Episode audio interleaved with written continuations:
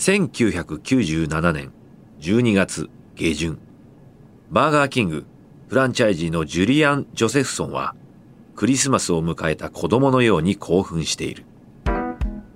彼のサンディエゴ店の一つに配達トラックのドライバーが次々と箱を積み上げている。箱の中にはバーガーキングのポテトが入っている。それはヒゲ面のジョセフソンが店の救世主になると期待している新しいポテトだ。ジョセフソンはバーガーキングの本社からこのフライドポテトについていろいろと聞いていた。暑さを長持ちさせ、食感を良くするために一つ一つのポテトがでんぷんでコーティングされているそうだ。その上、会社が実施した調査では、57%の人があのマクドナルドのフライドポテトよりこのポテトの方がうまいと答えたと聞かされていた。だが、ジョセフソンはまだこのポテトの味を知らない。バーガーキング本社はこのポテトの味を極秘で研究していたのだ。彼は箱の一つを開け、冷凍ポテトの袋を取り出し、店の厨房に向かった。おい、新しいポテトが来たぞ。開店前にちょっと食べてみないか？女性従業員が袋に印刷された説明に目を通し、ポテトをフライヤーに入れ、油が泡立つのを見ている。いつもの感覚でカゴを引き上げると、彼女は愕然とした。ポテトが全部くっついてしまっていた。あれ？失敗しちゃったわ？彼女は固まったポテトをゴミ箱に捨て、再挑戦した。そして、ジョセフソンに2回目のポテトを持っていった。時間がかかってしまいすみません。1回目は失敗しちゃって。二人はポテトを手に取り食べ始めた。だが、この新しいポテトを食べているジョセフソンの表情がみるみる曇っていった。硬い。硬すぎる。それにじゃがいもの味がほとんどしない。本当に説明通りに調理したの？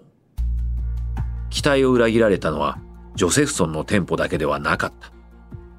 アメリカ中のバーガーキングが調理方法を厳密に守らないと硬い、全く味のしないポテトになってしまうことに気づき始めていた。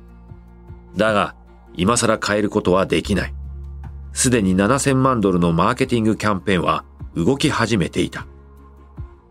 1998年1月2日、バーガーキングの新しいポテトはミスターポテトヘッドをキャラクターに起用したテレビ CM の嵐とともに登場する。バーガーキングから信じられないほど美味しい新しいポテトが登場します。スペシャルゲストミスターポテトヘッドさんから一言、うん、えーとあのバーガーキングを代表して歴史を変えるポテトをご紹介できることを光栄に思います。バーガーキングの新しいポテトは全米での調査でマクドナルドに勝ちました興味をそそられた多くの人々はポテトを求めバーガーキングに殺到。発売後の6ヶ月間で前年の同時期より1億5000万個も売り上げが増加。だが、この新しいポテトは人々を引きつけるどころか、むしろ遠ざける結果となってしまった。発売2年目の後半には、バーガーキングにおけるポテトの購入量は14%も減少していた。2001年春にバーガーキングがポテトを再び刷新する頃には、貴重な市場シェアを大きく失っていた。一方、マクドナルドもバーガーキングの不幸を笑っている場合ではなかった。彼らはこれから約40年ぶりとなる赤字を計上することになるのであった。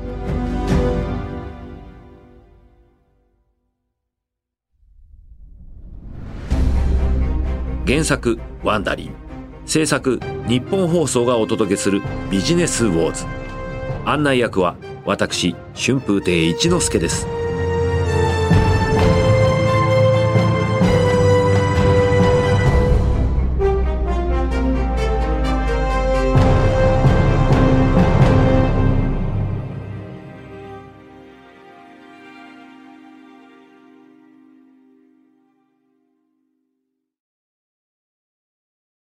前回のエピソードでは、バーガーキングはマクドナルドとウェンディーズに対するネガティブキャンペーンを展開し大成功を収めました。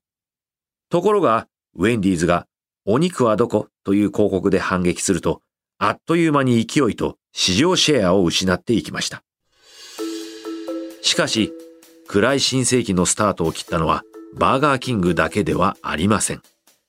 マクドナルドの成長は停滞し、その店舗数の多さにより、あらゆる方面から標的にされていました。スターバックスやサブウェイなどの競合他社がその顧客を狙っています。その上、マクドナルドは高まる健康志向や反グローバリゼーションの活動家にとって最大の敵とみなされ始めていました。その影響は無視できないほどになっていました。半世紀近くの間、マクドナルドはこのような競争や思考の変化を跳ねのけてきました。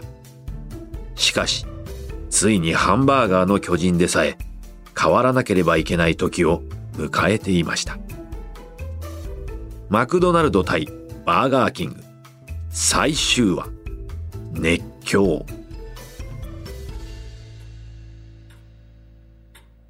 2002年11月下旬、イリノイ州オークブルックにある自宅で、ジム・カンタルーポは日々の時間を持て余していた。かつてマクドナルドインターナショナルの社長であった銀髪の彼は、早期退職生活にまだ慣れていない。数ヶ月前に58歳で退職したものの、毎日マクドナルドのことで頭がいっぱいだ。カンタルーポがコーヒーを入れようとキッチンに向かっていると、携帯電話が鳴った。発信者を確認すると、マクドナルドの会長、フレッド・ターナーからだった。フレッド、久しぶりだな。元気か？ああ、俺は大丈夫だ。今回は大事な相談があって電話したんだ。いいかな？うん。何でも言ってくれ。マクドナルドの CEO というポジションなら、ジム、戻ってきてくれるかな？カンタルーポにとって全く予想外の申し出だった。だが、喜ばずにはいられなかった。彼はマクドナルドに入社して以来、ずっとこの機会を夢見ていた。も、もちろんだよ。マクドナルドを引っ張っていきたいといつも思ってたんだ。実のところ、カンタルーポが退職した理由は CEO になれなかったからだった。だが、売り上げは2年前から低迷。自分が困難な時期に経営を引き受けることを覚悟しなければならない。本当に助かるよ。今のマクドナルドには君が必要なんだ。実は大変なことになっているんだ。65年に上場して以来、初めての四半期損失を計上しそうだ。ジム、今すぐ改善が必要なんだ。2003年1月、CEO に就任したカンタルーポは、早速行動を開始する。食品の品質を向上させるためのタスクフォースを立ち上げ、さらにアメリカ国内でのマクドナルドの新規出店にブレーキをかけた。また、健康志向に合わせてプレミアムサラダを導入。それ以外にも、チーフマーケティングオフィサーであるラリー・ライトにブランドイメージの刷新を命じた。ライトはそれを受け、マクドナルドの世界的な広告戦略として、共通の新たなアイデンティティの開発を広告代理店に命じた。それは単に利便性や安さだけでなく、人々がマクドナルドで食事をする動機としての新しいアイデンティティ。2003年5月、ライトはドイツのミュンヘンに来ていた。彼は世界中のマクドナルドの広告代理店を訪問し、直接意見を聞くために各国を訪れていた。だが、未だライトに響く提案はなかった。今日こそドイツの広告代理店でいいアイデアと出会えることを彼は願っている。ライトが到着すると、ユルゲン・クナウスが彼に駆け寄った。クナウスは、この代理店の65歳の社長だ。バーコードのような模様が入った派手な青いシャツを着たクナウスは、ライトを彼らのスタイリッシュな会議室に案内し、プレゼンを開始した。私たちはマクドナルドとは何かと自問しました。マクドナルドは楽しい場所です。マクドナルドに行くことは人生のちょっとした楽しみの一つです。そこから生まれたのが、イッヒリーベエスというスローガンです。ん？ドイツ語はちょっとわからないんですが、イッヒリーベエスは、これが大好きという意味です。時代や国も関係なく、好きという概念は共通です。実に幅の広い表現でもあります。うん、まあ、悪くないですね。ポテンシャルは感じます。まだまだあります。グローバルなアイデンティティは言語に関係なく理解されなければなりません。単なる言葉だけで終わらせてはいけません。そこで私たちはスローガンと同じようにすぐにわかる、どんなジャンルの音楽にも馴染む柔軟なサウンドロゴを作りました。それは、バダパパパというものです。パダ、ババ、ダうん、惜しいです。音楽と一緒に聴くとより理解しやすいでしょう。実際に音を聞いてください。クナウスが部屋の CD プレイヤーの再生ボタンを押した。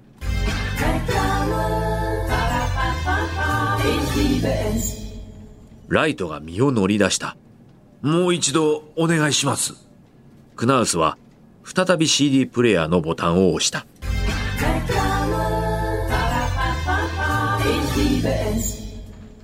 その日の夜、ミュンヘンを飛び立つライトの頭からバダッパッパッパが離れなかった。彼はついに自分が探していたものを見つけた。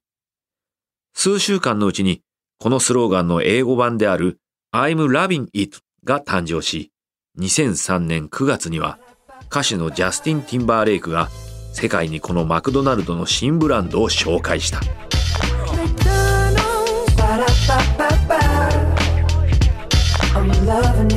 Move your feet, rock to the beat, hungry for the music, gotta eat. I'm loving it, I'm loving it. 2004年1月までにマクドナルドは新しいグローバルブランド改良されたメニュー。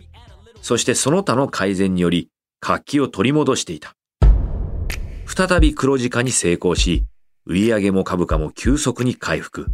反ファストフードのドキュメンタリー映画スーパーサイズミーでマクドナルドの食品が深刻な健康問題を引き起こすという批判を持ってさえも、マクドナルド復活の勢いは止まらない。バーガーキングは羨望の眼差しを向けている。彼らの売り上げは依然として縮小していて、ウェンディーズが彼らに代わるアメリカナンバー2のハンバーガーチェーンになろうとしていたのだ。バーガーキングには、この状況をひっくり返す奇策が必要だった。2004年1月、広告代理店、クリスピン・ポーター・ボガスキーのマイアミオフィスで、アンドリュー・ケラーの携帯電話が鳴った。若く見えるが、彼はここのクリエイティブチーフだ。はい、アンドリュー・ケラーです。こんにちは。バーガーキングのチーフマーケティングオフィサーのラス・クラインです。ケラーは期待に胸を膨らませた。バーガーキングからの依頼かもしれない。ラッさん、どうされましたか？あなたの代理店に広告を提案していただきたいと思っています。皆が驚くようなものを。あなたたちのクリエイティブがぴったりだと思うのです。興味深いですね。それで、何についてですか ?4 月に、テンダークリスプというチキンサンドを発売します。パン粉をまぶして揚げたチキンフィレに、マヨネーズ、レタス、トマトをブリオッシュのバンズで挟んだ新しいバーガーですその広告はテレビ CM ウェブサイトドリンクカップ用などあらゆる形で出します。すみません。発売は4月とおっしゃいましたか？はい。なので来週早々に提案を持ってきてもらえますか？彼らにはキャンペーン全体を組み立てるのに3ヶ月しかない。かなり厳しい期限だがこの大チャンスを逃すわけにはいかない。一週間後、ケラーと彼のチームはバーガーキングの本社に来ていた。昼夜問わず働いてきたが、この大きなプロジェクトを前にして疲れは感じていない。ケラーはノートパソコンを開き、プレゼンを始めた。今日、人々は自分自身の個性を感じ、それを表現したいと思っています。なので、私たちはバーガーキングのあなた好みにというメッセージを今の時代に合わせてアップデートしようと思いました。ケラーはノートパソコンのキーを叩いた。すると画面に鶏の着ぐるみを着た男の写真が表示された。クラインは驚きと困惑を隠せない。完全に予想外だった。これは、一体？彼はお願いチキンです。チキンを自分のお好み通りにできることを擬人化しました。バーガーキングと同じように彼はあなたの願いに応えます。お願いチキンはテレビ CM の主役です。そして世間の人々は彼のインターネットでの登場に熱狂するでしょう。このインタラクティブなウェブサイトでユーザーは彼に様々なことをさせることができます。例えば、飛び跳ねたり、踊ったり。これこそまさにバーガーキングが求めていた奇想天外なキャンペーンだった。プレゼンの後、クラインの顔には大きな笑顔があった。最高だよ。お願いチキンキャンペーンで行こう。来月までに頼むよ。余裕のない締め切りが彼らを待ち受けるが、ケラーは興奮を抑えきれない。だが、さらにクラインから思いもよらぬ注文があった。すべてのマーケティングでこれをやろう。これは間違いなく19歳から35歳の男性層に刺さるはずだ。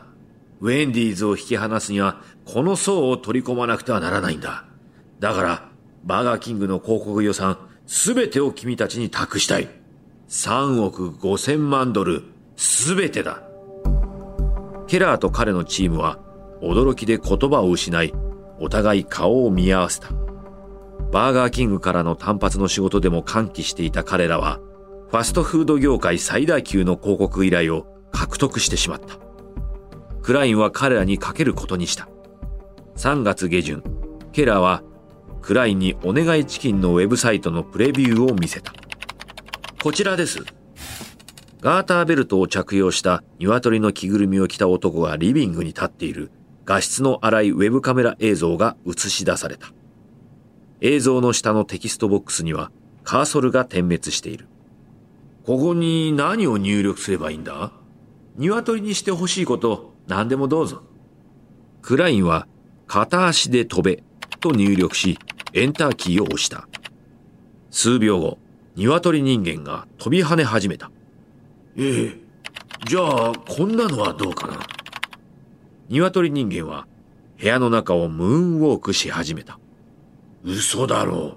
一体いくつのことができるんだ？数千個ほどです。映像として存在しないことを入力すると、彼は指を振ってノーと言います。2004年4月7日、お願いチキン公開。だが、あえて大きな発表は控えられた。それどころか、一部の従業員が数人の友人にサイトへのリンクをメールで送っただけであった。だが、その友人はまた別の友人にそれを伝え、さらにその友人がその友人に伝え、そうこうしているうちに24時間でサイトは100万回もアクセスされていた。今ネットで大拡散されているのはお願いチキンです。画面上の薄汚れたリビングの中にいる鶏に自由に命令できるサイトに人々が殺到し大人気となりましたこれは歴史に残る画期的なマーケティング手法と言えるでしょう1週間のうちにお願いチキンはネット上で大ブレイクを果たした。何百万人もの人々がバーガーキングの鶏人間に何かをさせるためにサイトに押し寄せていた。味を占めたバーガーキングは再び若い男性層をターゲットにした奇抜なキャンペーンを展開していく。鶏人間に代わる新しいバーガーキングのキャラクターは不気味な仮面をかぶった王様だった。さらにバーガーキングは客にドッキリまでも仕掛ける。もしお客さんがワッパーを注文しても別の商品が出てきたらどういう反応をするでしょうか隠しカメラがその模様を捉えます。そしてリアルな反応。では、ご覧ください。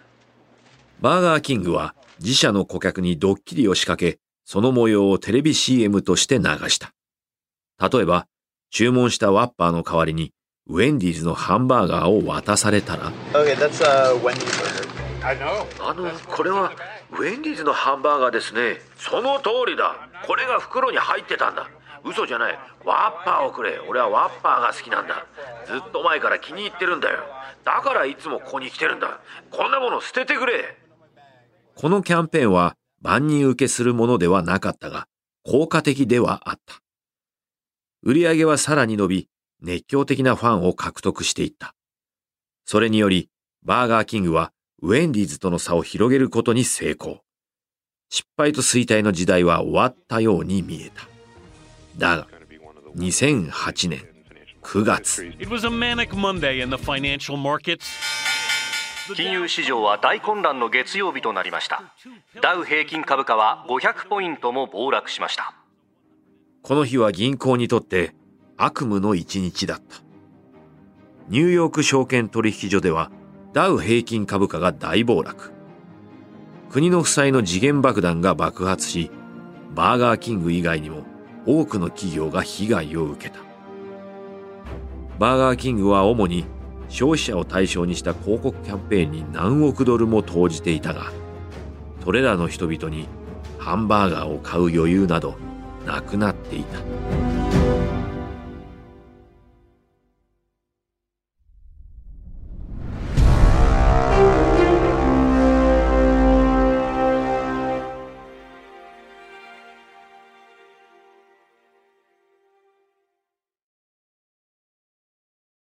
2011年12月、バーガーキング本社は重い空気に包まれていた。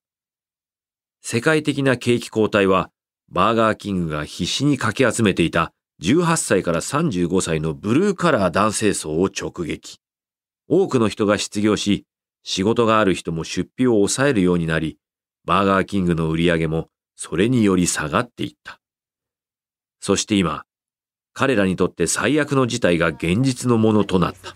now for the first time since being founded in 1969年の創業以来初めてウェンディーズはバーガーキングを抜きアメリカで2番目に人気のファストフードチェーンになりましたウェンディーズは不況に強い年配顧客層の支持と冷凍しない新鮮さを強調したハンバーガーと皮付きポテトを前面に押し出す広告を武器にバーガーキングに代わってナンバー2の座を手に入れた。2010年に30億ドルでバーガーキングを買収した新しいオーナーの 3G キャピタルは焦っていた。だが幸運なことに彼らはバーガーキングの運命を立て直すのに最適な人物を知っていた。2013年夏、バーガーキングのあるマイアミ店舗の厨房に新人が立っていた。彼の名前はダニエル・シュワルツ。細身で茶髪の32歳で不器用に作業をしている。彼はカロライナバーベキューワッパーを作ろうとしているが、手元が滑って辺りは汚れている。シュワルツはバンズの下半分を手に取り、焼きたてのビーフパティを乗せた。それを見かねた店長が声をかける。ごめんなさい。作り方が間違っています。カロライナバーベキューワッパーはゴマバンズを使うんですよ。シュワルツは作り直した。ゴマバンズ、パティ、モントレージャックチーズ。店長がまた声をかけた。違います。そのバーガーはペッパージャックです。ごめんなさい。メニューのオプションが多すぎて全然覚えられないんです。シュワルツはバーガーキングで何がダメなのかを一生懸命学ぼうとしている。そう、彼はただの新人ではない。彼は実はバーガーキングの新しい CEO である。彼がここにいるのは実際に現場の状況を理解するため。そしてこの経験は多くの改善点をあぶり出していたのだ。バーガーキングのクルーとして数週間アルバイトをした後、シュワルツはメニューの縮小と調理プロセスの簡素化を始めた。そして、リピーター層以外にもバーガーキングの魅力を伝えるために、ブリトーやプレミアムコーヒーなどのハンバーガー以外の商品を追加した。バーガーキングは、これまでキッシュのような肉を使わない料理を重要視していなかったが、シュワルツは軽い食事を求める人々にも裾野を広げたいと考えていた。そしてシュワルツの改革は大成功。2015年の初め、バーガーキングはウェンディーズを抜き返し、アメリカでナンバー2のハンバーガーチェーンとしての地位を取り戻した。その夏には、ライバルのマクドナルドに手が届くところまで行けると自信を持っていた。2015年8月26日、イリノイ州のマクドナルド本社。マクドナルドの CEO、スティーブ・イースターブルックはメディアチームが彼の元に持ってきたニューヨークタイムズ紙に掲載された全面広告を見ている。それはバーガーキングからマクドナルドへの公開書簡だった。その手紙の内容は、バーガーキングとマクドナルドの両者が国際平和デーのためにハンバーガー戦争を停戦し、共同でアトランタに1日限りの臨時店舗を開き、そこでマックワッパーというハンバーガーを販売することを呼びかけるものだった。これにメディアは熱狂。数百万ドル規模の広告効果が生まれていた。これが本日のニューヨーク・タイムズでバーガーキングが出した広告です。バーガーキングがマクドナルドへ、両社が手を取り合い、究極のハンバーガーを作ろうという提案をしました。そのハンバーガーの名は、マックワッパーです。マクドナルドの広報担当者は、イースターブルックにこの呼びかけにどう答えるべきか尋ねるが、彼は新聞を投げ捨てた。たく、マックワッパーなんてありえないだろう。マックワッパーは、ハンバーガー戦争において大きな注目を集めた挑戦的試みだった。だが、実際にはもう何年もバーガーキングはマクドナルドの覇権を本当の意味で脅かしてはいない。その理由は簡単だ。マクドナルドの店舗数はバーガーキングの実に2倍である。その結果、彼らはバーガーキングとの戦い同様、スターバックス、タコベル、サブウェイとも戦わなければならないのだ。そして、これらの競合他社との戦争は今後も続く。この先、いくつかのチェーンが失速し、新たな挑戦者に移り変わっていくのかもしれない。それでも、ハンバーガーを武器にした世界的な競争は続くのである。そして、その過程で全世界の食生活を変えたのは、紛れもなく、この両者によるハンバーガー戦争なのであった。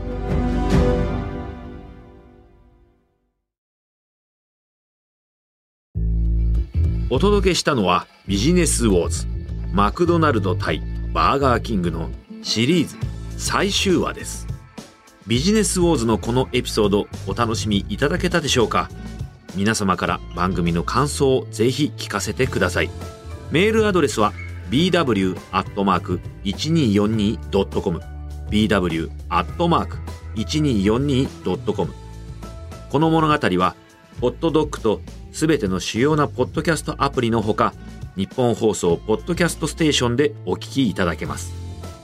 ストーリー中のお聞きいただいた会話について私たちには当時の正確な会話を知ることはできませんができる限りのリサーチに基づいて構成されています。この一連のビジネスウォーズのオリジナル版ではデビッド・ブラウンがホストを務めましたがこの日本語版の案内役は私春風亭一之輔でお送りしました。声の出演は飯田浩二東島恵里新行一華。原作トリスタン・ドノバ。シニアプロデューサー及び編集長カレン・ロー。編集エミリー・フロスト。編集及びプロデューサージェニー・ロウワー。サウンドデザインベイエリアサウンド。エグゼクティブプロデューサーマーシャル・ルーイ。そしてエルナン・ロペスによりワンダリーのコンテンツとして制作されました。翻訳吉原ボビー。